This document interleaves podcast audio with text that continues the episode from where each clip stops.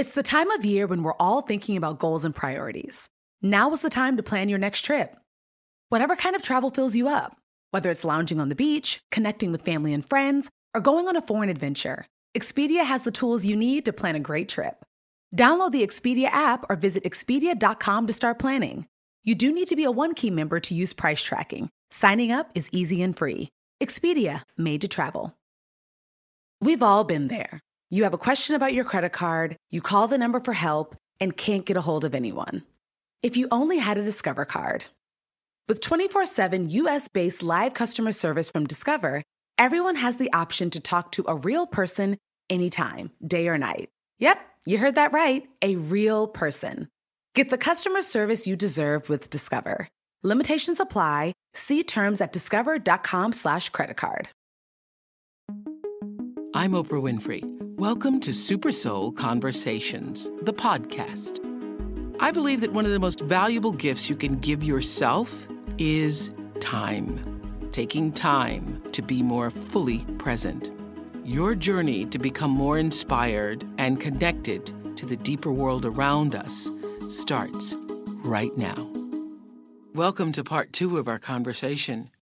You made big news with your decision to take paternity leave Yeah. from the Miami Heat. That was like big news. And as we were saying just before we started this, a lot of people thought, yeah, uh, you Yeah.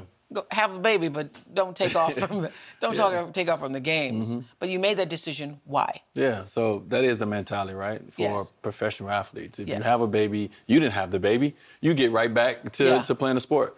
For me and, and for my wife and our family, our journey was just totally different. And as we as we explained, even even having a surrogate carry our baby, I wasn't there to be able to be like, "Hey, baby, daddy's here." Yeah. You know, to have these conversations so she can hear me, right? So Yeah. we can sing to her, so we can read to her. So this connection that we that we both needed, it had to happen right away. And for me, it was like, you know what? I've always done things my my way, and they expect my wife to take off, right? Yeah. Why not expect me to take off as well? We're parents, and we're doing this together. It's no she do this, I do this. No, we do this Mm-hmm. together. So for me, it was a no-brainer. If my wife, who's a career woman, gonna take off two weeks, then I'm gonna take off two weeks. Mm-hmm. And it was something that I needed to bond with my daughter. I needed to be able to be there. I needed skin to skin with my daughter. I needed to read to my daughter. I needed to do these little flashcards for my daughter. I needed to do all this. She needed to know her father as well. She needed to hear my heartbeat as well. She needed to feel my facial hair as well. Like all these things was was important to me, just as it is to my wife. And because you made that announcement, was it well received? I know you do what you want to do. Was it well received? I don't know. I really don't. Oh, I really don't even follow and, and see. You know, No. I, I wanted to make the announcement because I wanted to tell the fans this is my last season. So I wanted to tell the fans who's paid their money. Some of them probably paid their last dime to come and see me. You know, people are flying from China and different places to come and see me play. Yeah. You know, one last time. So I wanted to make the announcement to let them know I'm sorry that I'm not there for you guys to see me play, and you guys might have spent you guys last money and all these things, but this right here for me, these two weeks that I'm taking off, these, this is what's important for me and my family and my life. From the beginning, when you all first started dating, you said earlier that she didn't realize that you are a father who's going to be responsible. You're not a weekend dad. And you take paternity leave to be with your baby skin to skin, to have that time. How did you develop this nurturing spirit when, you know, you and I had a conversation several years ago and talked about you having a key parent, your mother, absent in your own life? Mm-hmm. How, how did you get to be such a good man and nurturing father? I have no idea. Where'd but that come from? I think it comes from the absence of what I wanted Yeah. when I was a kid. So you're trying to give back what you didn't get. right? Yeah, I'm trying to, and, that- and that's that's everything. It's like when, as a you know, as you grow older, you start working, and you're able to be successful. Now you want to give your kids everything you didn't have. Mm-hmm. Well, for me, it was certain things that I wanted, and it wasn't material things. I wanted I wanted my dad to look at me and say, I love you. I wanted my dad to just hug me. I wanted my dad to say, I'm proud of you. I wanted my mom to, all these little things is what I wanted. And I always told myself, when I get a chance and I'm blessed to have a family, I'm going to make sure my kids know that their father will go, they'll do anything he can for them. And I've been able to be in a position where I was able to, to go for custody of my kids and I was able to gain custody, but bring them into a loving household and be able to raise them to be, that we think, you know, great young men. And and now I'm able to with my wife now in this process, I'm able to have some say. I'm able to do something a little different and show my kids. I lead by example. I'm showing them what's Oh, important. I love that. Yeah. I love that. And I love, Gabrielle, where you say in the book, I realize that society does not provide great models of Black women as nurturers of Black children. And actually, when I read that, I thought, wow, is that true? Because we see all these, but usually it's Black women historically who are, as you say, nurturing other people's children. The only picture I have of my grandmother is her holding a white child that she took care of for years. And I always wanted my grandmother to feel about me the way she looks like she feels about that child. And you go on to say that maybe as caregivers to white children or the sassy sage, asexual sidekick to a long suffering white woman, or maybe the beat some sense into you black mother that we've seen in viral videos, but never as loving, as kind, as sensitive, or nurturing to black children. And that's a stereotype that needs changing. What's going to shift that? us. Mm, not to sound like super cliche, but you have to be the change you want to see. And whether that be just documenting all of us doing normal things, loving things as a family, and the people that we follow on social media, the, the people that whose voices that we amplify, who do, who are amazing, loving, nurturing women. And then, you know, as, as someone in, who, who has the ability to help create images uh, for media, to create those stories and to create those images that people can look to to see anytime they turn on their smartphone or their television or go to the movies. We have a responsibility to, to show a, a variety of, of parents. And I think we have never had that variety. We've missed the loving part of that variety. But you were such a loving stepmother that the boys wanted you to marry them. Pretty impressive. What has being a stepmother taught you about motherhood? You have some specific things to say about that. Well, that I wrote that before I, I- we were even sure we were able to kind of you Yeah. know be able to to to have success with the surrogate. Uh, so it was more hopeful, wishful thinking. But now that it's it's here, and we just had the boys here for Thanksgiving, patience, and that every child has different needs. You can't do one stop shop parenting for all of them. They all have very different needs, Yeah. very different personalities. They're not all going to respond to the exact same thing. I can say that over the years, uh, all those years of doing the Oprah show, and parents would come on, complain about their kids, the number one complaint would be, I did the same thing for him that I did for all of them. And he mm-hmm. tried. Well, that's the that's the specific problem because you can't do the same thing. Because my, mom, the- my mom never, she treated us all so differently, and Yeah. we all came out so differently. I thought one of the uh-huh. things that you make a great point of in We're Going to Need More Wine is that don't think you're ever going to replace their mother, no matter wh- how bad that mother is, no matter. I thought that was a really great point. you have to, I mean, as a step parent, your job is to be consistent. So if you are more disciplined natured uh, of a person, just be that. Don't go from Bobby Knight to pushover in a span of 30 minutes. Like you, whatever, whatever it is, whoever you are, just be consistent so they know what to expect. Understand that your role is to be an additional, helpful, reasonable, responsible, caring, loving adult. Your job is not to replace their mother or father um, as a step parent. And I've never gotten that confused. I've never encouraged them to call me mom or mother or mama or What do they call you? Nikki. Nikki. They call me what my family calls Yeah. me. And we have a beautiful relationship, but So- I'm not their mom. You have to leave space for their actual parents to to exist even when the parent has passed away. Even if ah. the parent is absent even if the parent's out of the country you cannot you should not try to occupy that sacred space mm. that should be held for their parents no matter what the situation is. What did you see in her, Dwyane, that you said, I want her to be with us for the rest of your life and the raising of your children? What was it about her? You know, we see this sassy, Yeah. you know, world renowned actress. I mean, what did you see that you thought this woman can be the mother of my children? Yeah, it was moments that no one sees, right? It's uh-huh. the moments in our household when when Zaire comes home and he has a problem with a girl, and she be like, you know what? Let me take let me take this one. Or it's the it's the times where she flies home early from work because it's a problem at our boys' school, and she goes up to the school and she mm. lay it down. It's the it's all these moments, you know, when it comes to you know our kids that I don't have all the answers to, and we're partners. And sometimes we're in a room together and we're trying to strategically figure out how we gonna speak to them, how we gonna talk to them. She's in this with me. It, it, she's not looking at me like, what you gonna do? She's like, okay, what we gonna do? How we gonna raise these boys? How we mm. gonna? Once I looked at her and I said, oh, she's all the way in with not only with me, she's in with us. She's doing things that I can't do, and the boys need done. And I started seeing them start to come home and be like, yo, Nikki. So I'm like, well, what about me? They like, "Dad, this ain't for you. This is me and Nikki. You know, I start seeing them go to her, and I start seeing them wanting her, and so these things right here became important to me to say. Not only is we gonna become a family, but also I can't wait to have a family, have a little girl. I want a little girl. Have a little girl with her, so I can watch her put that amazing stamp Aren't you that glad she it was a girl? No, we need a girl.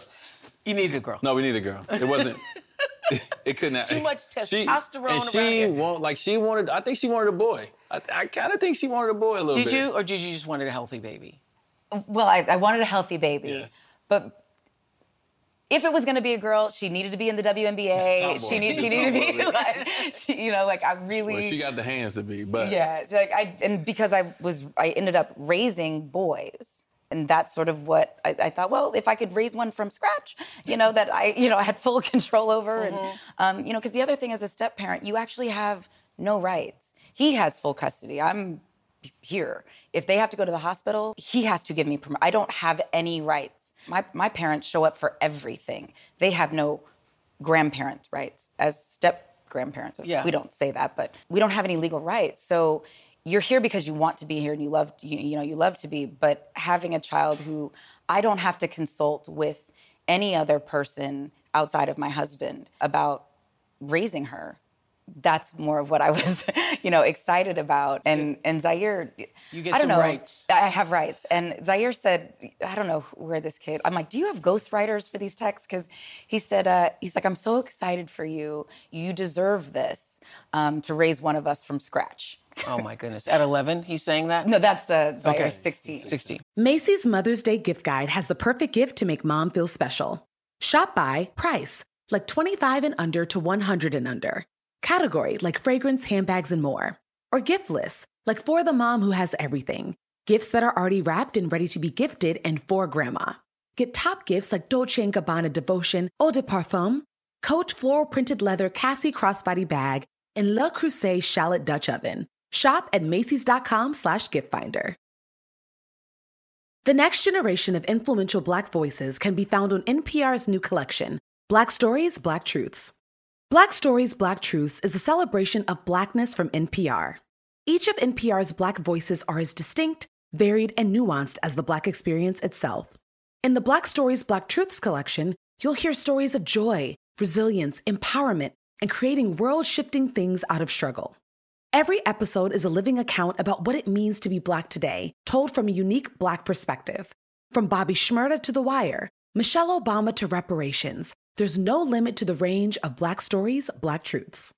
Black perspectives haven't always been centered in the telling of America's story. Now they are the story.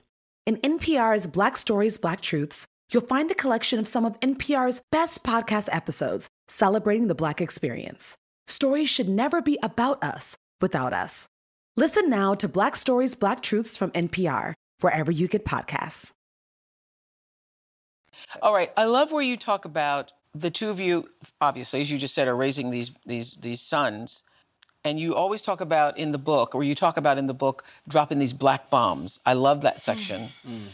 And raising black young men in a world that sometimes and oftentimes in many communities sees them as threatening and menacing is a challenge. And so you all recognize that. So you've had the talk, right? And sometimes you The drop talk never, the talk talks. never ends. the talks. the talks never end. You talk about what it means even ringing a doorbell to ask for directions. And on page 206, you say that you like dropping these bombs on your stepsons. What does that really mean, these black bombs? I wish I never had to, but it just feels like every week there there is something happens where I have to explain yet again and drive it home and and explain new situations. Tell, tell, new tell everybody about the first time they went to their sleepover. I think this was the first time they went to a Oh, the, sleepover. the first sleepover, it's a you know in general most parents are like a little weary about letting your kids stay somewhere else but when you're parents of black children and they're going to someone else's house who's not black we told them you only go in areas where the family that you're sleeping over the, How their old were they? How old were you when you had this talk? like eight Yeah, like they moved with Eight or nine? Zaire was eight. Yeah. eight or nine you only stay in rooms where that family can see you if anything comes up missing or anything goes wrong you will be blamed like you stay where they can always see you The way you describe it is like there they are in the back seat. They got their little backpacks on. They're excited to go to their friend's house, and you go, wait. don't you be wandering around their You house wander around their house. Don't don't don't go in any room where you are not seen or documented. Yeah. Um, I actually love social media for this reason. Our black You know, laughing because he knows that that is know. true. That's true. We all know that's true. You know, Yeah. like, but it's, because it's anything ongoing. comes up missing, you're gonna you. be the one. Or just telling how they have to walk the dog down the street. You know what I mean? The fact that I had We're one of the only black families in our, in our neighborhood. in our neighborhood. The other black family is Chris, his old teammate, Chris Bosh. He lives 11 doors down. So we would only allow them to walk the dog from our house down to the Boshes because the Boshes had security. And we could like say, you let us know. They thought they were on their own, but they're Yeah. totally being documented. But even for 11 doors down, we told them how to wrap the leash around, you know, just one finger, right? But don't put your hands in your pocket. Our street isn't super well lit. We're in Florida, it's a stand your ground state. So it's not just police that you have to be concerned about. Where we live, each house has their own, most people have their own personal security. So if you frighten one of our neighbors, they, and they, because people have gotten away with it, can shoot you and kill you and get away with it. So there was a time too when they were going to somebody's house who had a big gym. Yeah, when they, they had the golf cart. Yeah, tell tell tell us that story. What, what's what happened? When they were going down to Phil's gym with the golf cart, and you gave them permission when I told them it was too What late. What did we do? I We, forget. we had to go get them in the golf cart. Go ahead. Okay, T- so the boys have gone. Let me tell y'all the story. got- The story was we got the boys. I was like, I wanted to give you the- boys were going to a house where a friend has a gym, Yeah. and they're going down the street. She had said no. Then you said yes. Oh, they played us. Okay. Yeah, okay. She had said no, then you said yes. The boys are going. She said, Where are they? You said, Oh, they went down to somebody's house. Oh, yeah, And yeah, then yeah. you said, it's too late. Nobody can see them. And if anything happens, because they change the locks on that gym, and what it will look like is they're breaking in. Two boys are trying to get in a house mm-hmm. where the locks have been changed and they're going to be accused of And breaking you had given them permission after I said no. It was too late. Anyway, so we. then both of you get in the And then we both get in the golf cart and And go go look for them. And while we're going, a police officer pulls up next to us mm-hmm. and like slows down and then, oh, D Wade. But I what you know what I tell our boys if if someone stops you, whether it's a, one of our neighbors, personal security, a police officer, you don't say your name, you don't say, don't recite your rights, which they know. I'm Dwyane Wade's son. We are in South Florida, and that will go a lot further than anything else you could possibly say. yeah. You come home and tell us, and then we will handle those people. But come home. Uh, yeah, and know your address. We we told them how to recite it. I'm Dwyane Wade's son. I live such and such. Our phone number is this and that. You can call my parents right now. Like we we let them know exactly what to say. But Wow. it's, it's things that you can't, it- that are hard to teach, like tone. Yeah. How someone will receive your tone or what they imagine in their minds, you knowing your rights, you speaking by our standards respectfully Yes. to a person in authority, explaining your rights to exist, you know, mm-hmm. in your neighborhood, you're not causing any trouble, you're not doing anything, can be received as aggressive, disrespectful, inappropriate. And they can use all of those things to kill you, to hurt you, to arrest you, to put things on your record. And it just happened last week in their school. And it, it these these things never end. And we have to we're So you're constantly having the conversation. The conversation. and how and how blackness can be demonized, weaponized, and criminalized. You never said half the things that they said you said. It's Do you say know, those words to them or do you just have another more mild conversation? None of these No. conversations are mild. No, we're None. we're None. we talk to them like they're like they're what they're going to be when they're adults. Yeah. We talk to them like young adults, and Yeah. we we tell them how it is. Just because we have celebrity or we have the means, it doesn't take you out of anything. When it Then comes to does black. that make them because you're living in a predominantly uh, an area where there are not a lot of black people? Does that make them then fearful, or do, how do you do it in such a way that they still can? they're not fearful. They're, not fear- very they're privileged kids. Yeah. So it's like logically they get it. It's not until it hits close to home. Well, they still gonna have to experience it, right? Yeah. Like we can tell them all day, but it's it's ha- it has been moments over the course of of, of a school or with someone's house when some of these things that we've said have occurred, and they like, mm-hmm. oh. Can Oh. you believe it? And we're like, we we that's what we that's what we've been talking about. Yeah. So these are moments for us now to educate because even though you tell them and tell them, as we all know, you have to go through it yourself. You have to experience it. and we just want them, if they experience it, to be able to be alive, to come Yeah. home to tell us about it. Yeah. And they're still Will you will you have a different conversation with Kaavia? hell no. Hell no. Will be the same conversation. Yeah. Interesting. Yeah. Because Sandra Bland. You know what I mean? Yes, Um, absolutely. a woman who knew her rights and her articulating her rights with passion and vigor that obviously was needed. She's no longer with No us. longer with us. So I wish we had the luxury of raising her differently because she's a woman. But no. No. So this is going to be your final season? Really? he said, "Really? Really? yeah, this is this will be my final season." Was that hard to come to? It was. I mean, I love, I love this game. I've been playing it since I was five years old. You know, I've been playing for 31 years, so it was definitely hard to come to. I can still play the game, um, but for me at this point, it was about looking at my family, looking at the the space that we in, the place that we in as a family, and I'm like, you know what? I've been selfish long enough. I want to be able to now support my wife. I want to be able to now be there and support my daughter. I want to be able to support my boys as they, you know, before they get to college, before they go. I want to be able to be there. Um, I want them to see me a little more. You know, my family has been so understanding about me not being there. And I look at my career and I can say I'm I'm satisfied with what I've accomplished. And I have nothing else that I want to accomplish in the game of basketball. I've accomplished everything individually, team wise. I've surpassed my dreams. So now I'm just being selfish, just holding on so I can be on the road or I can add a couple more points to my point total or, you know, only thing I have left to give to the game is my knowledge to the young guys in the locker room, which I try to give every day. But outside of that, I have more to give to my family. Discover why critics are calling Kingdom of the Planet of the Apes the best film of the franchise. What a wonderful day! It's a jaw dropping spectacle that demands to be seen on the biggest screen possible. We need to go.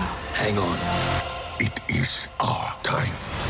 Kingdom of the Planet of the Apes, now playing only in theaters. Tickets on sale now. Rated PG 13. Some material may be inappropriate for children under 13. Life is a highway, and on it there will be many chicken sandwiches. But there's only one McCrispy. So go ahead and hit the turn signal if you know about this juicy gem of a detour. I would imagine, though, that it is a really anxiety filled decision to come to because what is life after basketball when Yeah. you've been playing basketball for your whole life and mm-hmm. since you were five years old? That was five, yeah. Yeah. Do you worry about life after basketball for your husband I uh, and him mm-hmm. around every day? it's more No, of the no, him around no, every no, single no. day. We're not, no, we're not gonna do that. I'm not gonna be around every day. I didn't No. say I was retiring to be around every day. Well, it was more like when he was deciding this summer, he didn't exactly have a plan. He was like, well, I'll figure it out. I'm like, "Duh, duh, duh, duh." no, there will be no idle time here. If I'm going to work 12, 16 hours a day, I need to not have, you know, leave Yeah. and you're on the couch and I come back when you're on the couch. Something else has to happen. So how about you play one more year and figure that out? But no, he is one of those people that the longer he has time, he notices everything. Everything, okay. Like he's out there like Edward Scissorhands with the, you know, with the landscapers. He's, you know, walking around with the painters. He took down a bird's nest yesterday. Like he's he's got too much time. Okay, So- so, but I understand you're getting coached on it, which I think is really wise. You're getting coached on how to let basketball go by I'm never gonna let basketball go. okay. Like I'm gonna love it. I'm gonna miss it. I know that. It just comes a time as an athlete where, you know, But you're being coached or not coached, but you've consulted with Magic Johnson as yeah, well. yeah. right? I, uh, early in my career, you know, when I got an opportunity to reach out to Magic and say, "Can I come and have a meeting with you?" He was Yeah. like, "Sure." He opened his doors up for me, and I started asking him questions about what he's done off the court and how how can I get to the point where I can even think this way to Yeah. get to this. And Because when you're on the court, ones. you don't even have time to think about that. You don't have time to think about it. I mean, and you're young and everything's going well. Yeah. You think this is going to last forever. Yeah. And you know, early in my early in my life, I started to look and say, okay, I've had injuries. Mm-hmm. I know I've had surgeries. And what if I don't come back to be the player that you know I once was? What do I have to fall back on? And that's when I reached out to Magic. And that's when I got an opportunity to come down to LA and meet with him in his office. And you know, we just got a chance. He got a chance to just open up his his heart, his booklet to me and say, listen, this is how I did it. Doesn't mean this is exact for you, but this is how I did it. And I was able to take that and then go and develop, you know, the business, you know, mindset and savvy that I have at 36 years old. incredible. Every parent I've come to know has a dream for their family. And I will never forget a show I did with fathers, and a, black father in particular stood up and talked about the dream that he held for his family. And what I realize is no matter where you are on the status level, how much money you make or don't make, everybody has a dream for their family. What would that be for you? Hmm. Great question. As a whole, just obviously health. That's number one. I want us all to to be as together, you know, as mm-hmm. as we can be. I want us to all support each other. Mm-hmm. You know, I want us to all appreciate each other's abilities in life and support each other no matter what or who. I want us to always be able to come together, sit around the table, and be able to talk about our issues, our feelings, our wants, our needs. I just want us to love each other, you know, and you know, for, for us, you know, I, I want to be able to see my kids' kids have kids, you know, and be around, you know, and just experience them grow and and see who they're going to become in life, and uh, hopefully they become this people in this world that uh, we're trying to raise them to become. what is the one point of impact you want this conversation to have with the viewers so that they know what this experience of bringing this miracle into the world has been for you? What is the one thing you want them to get? Hope. Ah. Knowledge, a feeling uh, and a sense of community that doesn't always feel like it exists when you're in it. You are not alone. There's many paths to parenthood, to motherhood. It doesn't have to match your friends or your sisters or your mamas. Every path is real and beautiful and valid and worthwhile but more than anything, ooh, you are not alone. You don't have to suffer in silence. You don't have to suffer alone. Mm-hmm. There's there's hope. Mm-hmm. There's hope. There's answers. We got you. The one thing that struck me so much about We're Gonna Need More Wine, you know, I've always seen you as this beautiful brown skinned girl. I think about Paul Laurence Dunbar's poem, Little Brown Baby. And reading, I was so surprised to read that you grew up not loving the color of your skin, that you didn't think that you were beautiful. What will you do to counteract those feelings and to ensure that Kaavia, from the day she's born, does not carry that weight of colorism, of not being enough, of lack of esteem that you had? How will you change that with her life? So my parents raised us to give us compliments about our intelligence, which yes, amazing. Yeah. They always told us you can do anything. You're you're amazing. They said all I mean every compliment you can imagine except you're beautiful. We love you as you are. Your skin is beautiful. Hmm. They thought beauty is fleeting. So why would we ever focus on that? So I started looking out for anyone who would tell me I was beautiful. I don't go great, I'm smart, whatever. But I want be somebody tell me I'm pretty. Yeah.